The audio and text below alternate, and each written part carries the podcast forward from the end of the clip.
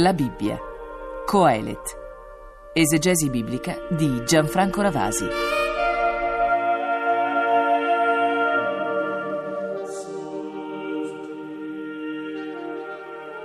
La nostra lettura di Coelet, l'Ecclesiaste, questo sapiente dell'Antico Testamento che abbiamo voluto un po' provocatoriamente mettere accanto alla lettura precedente del Cantico dei Cantici, quasi come il nero si contrappone al bianco, quasi come la luce si contrappone alla tenebra in una tensione quasi tra due estremi, quanto era solare il cantico dei cantici, tanto è invernale. E lo vedremo in maniera proprio diretta perché l'inverno sarà uno dei simboli di questo autore. Ebbene, tanto quanto è forte il contrasto, l'antitesi tra queste due opere, tanto più emerge la molteplicità dell'Antico Testamento un testo che vuole di sua natura rappresentare per il credente certo la parola di Dio che passa attraverso la gioia dell'uomo, ma che passa anche attraverso la domanda, l'interrogazione, il momento della crisi.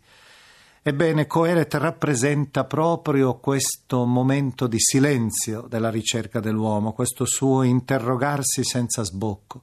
È per questa ragione che anche per chi non è credente il Coelet rappresenta una specie di fratello di viaggio, colui che segna le malattie fondamentali dell'esistenza. Potremmo effettivamente riassumere nell'interno di una parola sola la sua visione, quella parola che abbiamo avuto occasione di presentare più di una volta e che dobbiamo tutte le volte ribadire perché qua e là emerge, occhieggia nell'interno del testo, cioè la parola Hevel, che in ebraico significa qualcosa di simile al nostro vuoto, Sappiamo anche che qualche traduttore è ricorso del tutto allo stile, alla mentalità occidentale e ha tradotto persino nulla. Certamente il nulla è un concetto che era al di fuori dell'orizzonte intellettuale dell'ebreo, il quale si muoveva piuttosto cercando dei percorsi che sono realistici, il nulla suppone una riflessione sull'essere, una riflessione teorica sulla negazione dell'essere. Ma dobbiamo dire che però effettivamente Coelet in qualche modo rappresenta questo deserto anche dell'esistere, un deserto nel quale non fioriscono le certezze. Ebbene, noi tra poco ascolteremo una delle sue pagine più celebri. Questa pagina è la rappresentazione del tempo. Il tempo è un vero e proprio fiume che sta scorrendo e questo flusso continuo d'acque non ha una meta, non ha un estuario. È una specie di serpente che s'avvoltola su se stesso. Queste acque girano in circuito, quasi senza la possibilità di avere un cielo diverso, quasi senza la possibilità di attraversare terre nuove ma vedendo sempre gli stessi ambiti, sempre le stesse sponde. Capitolo terzo di Coelet, versetti 1-15.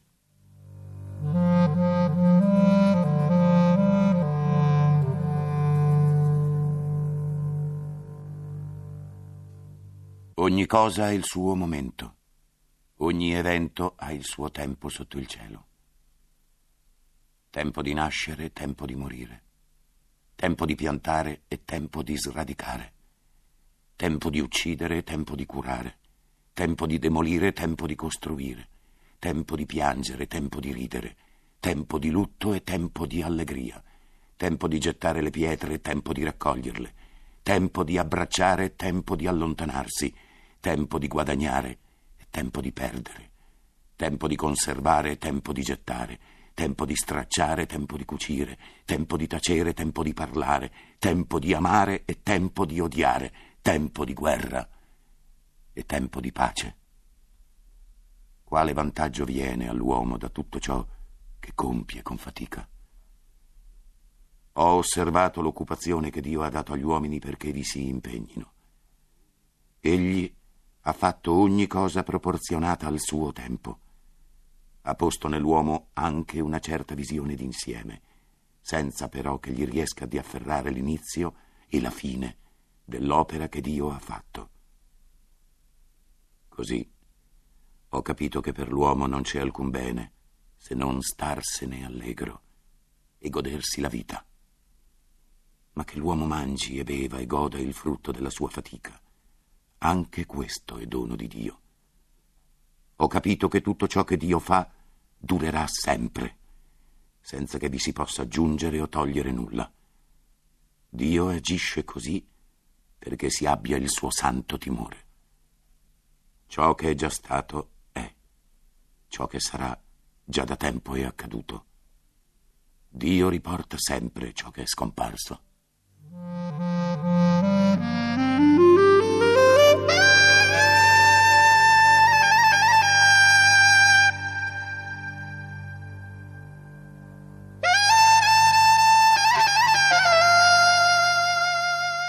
Sono sfilati davanti a noi in una specie di litania i tempi e i momenti, come dice il nostro autore. Sono 14 coppie di tempi e di azioni estreme, cioè sono quelle che tecnicamente noi chiamiamo i polarismi, cioè i poli che abbracciano tutta la realtà che in essa è contenuta. Eh, pensiamo al nascere e al morire, al piantare e allo sradicare, all'uccidere e al guarire, al demolire e al costruire, al piangere e al ridere, al lutto e all'allegria, e così via, al guadagnare e al perdere, allo stracciare e al cucire, al tacere e al parlare, all'amare e all'odiare, alla guerra e alla pace, che è l'ultima coppia. Sono 14 coppie Ebbene, il simbolismo delle cifre, come sanno i nostri ascoltatori da tempo, il simbolismo delle cifre nell'Antico Oriente è molto significativo. Gli elementi sono perciò 28, 14 per 2. Sono 14 coppie, però 28 elementi possono essere a loro volta scomposti nel 7, che è segno di pienezza, e nel 4. Il 4 indica i punti cardinali e quindi tutto lo spazio.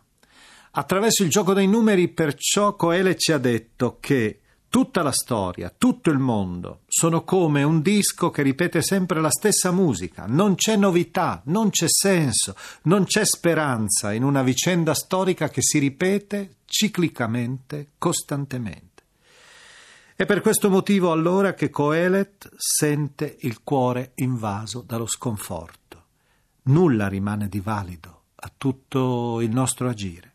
Siamo stati dotati da Dio della capacità di intuire sia il futuro, sia l'insieme del tempo, sia l'eterno. C'è un vocabolo eh, nel versetto 11, olam, che vuol dire un po' tutte queste cose, futuro, eterno, insieme del tempo. Ebbene, noi abbiamo la percezione di tutta la realtà, eppure alla fine questa realtà che percepiamo nel suo insieme sa solo ripetersi e non ha nessuna meta, non ha nell'interno una traccia di senso, di significato.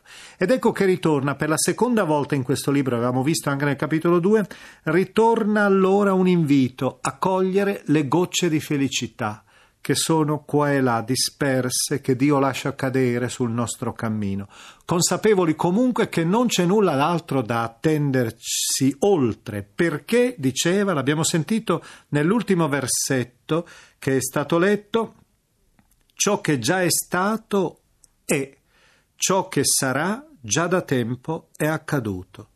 Siamo proprio di fronte a una visione della storia profondamente inedita e sorprendente.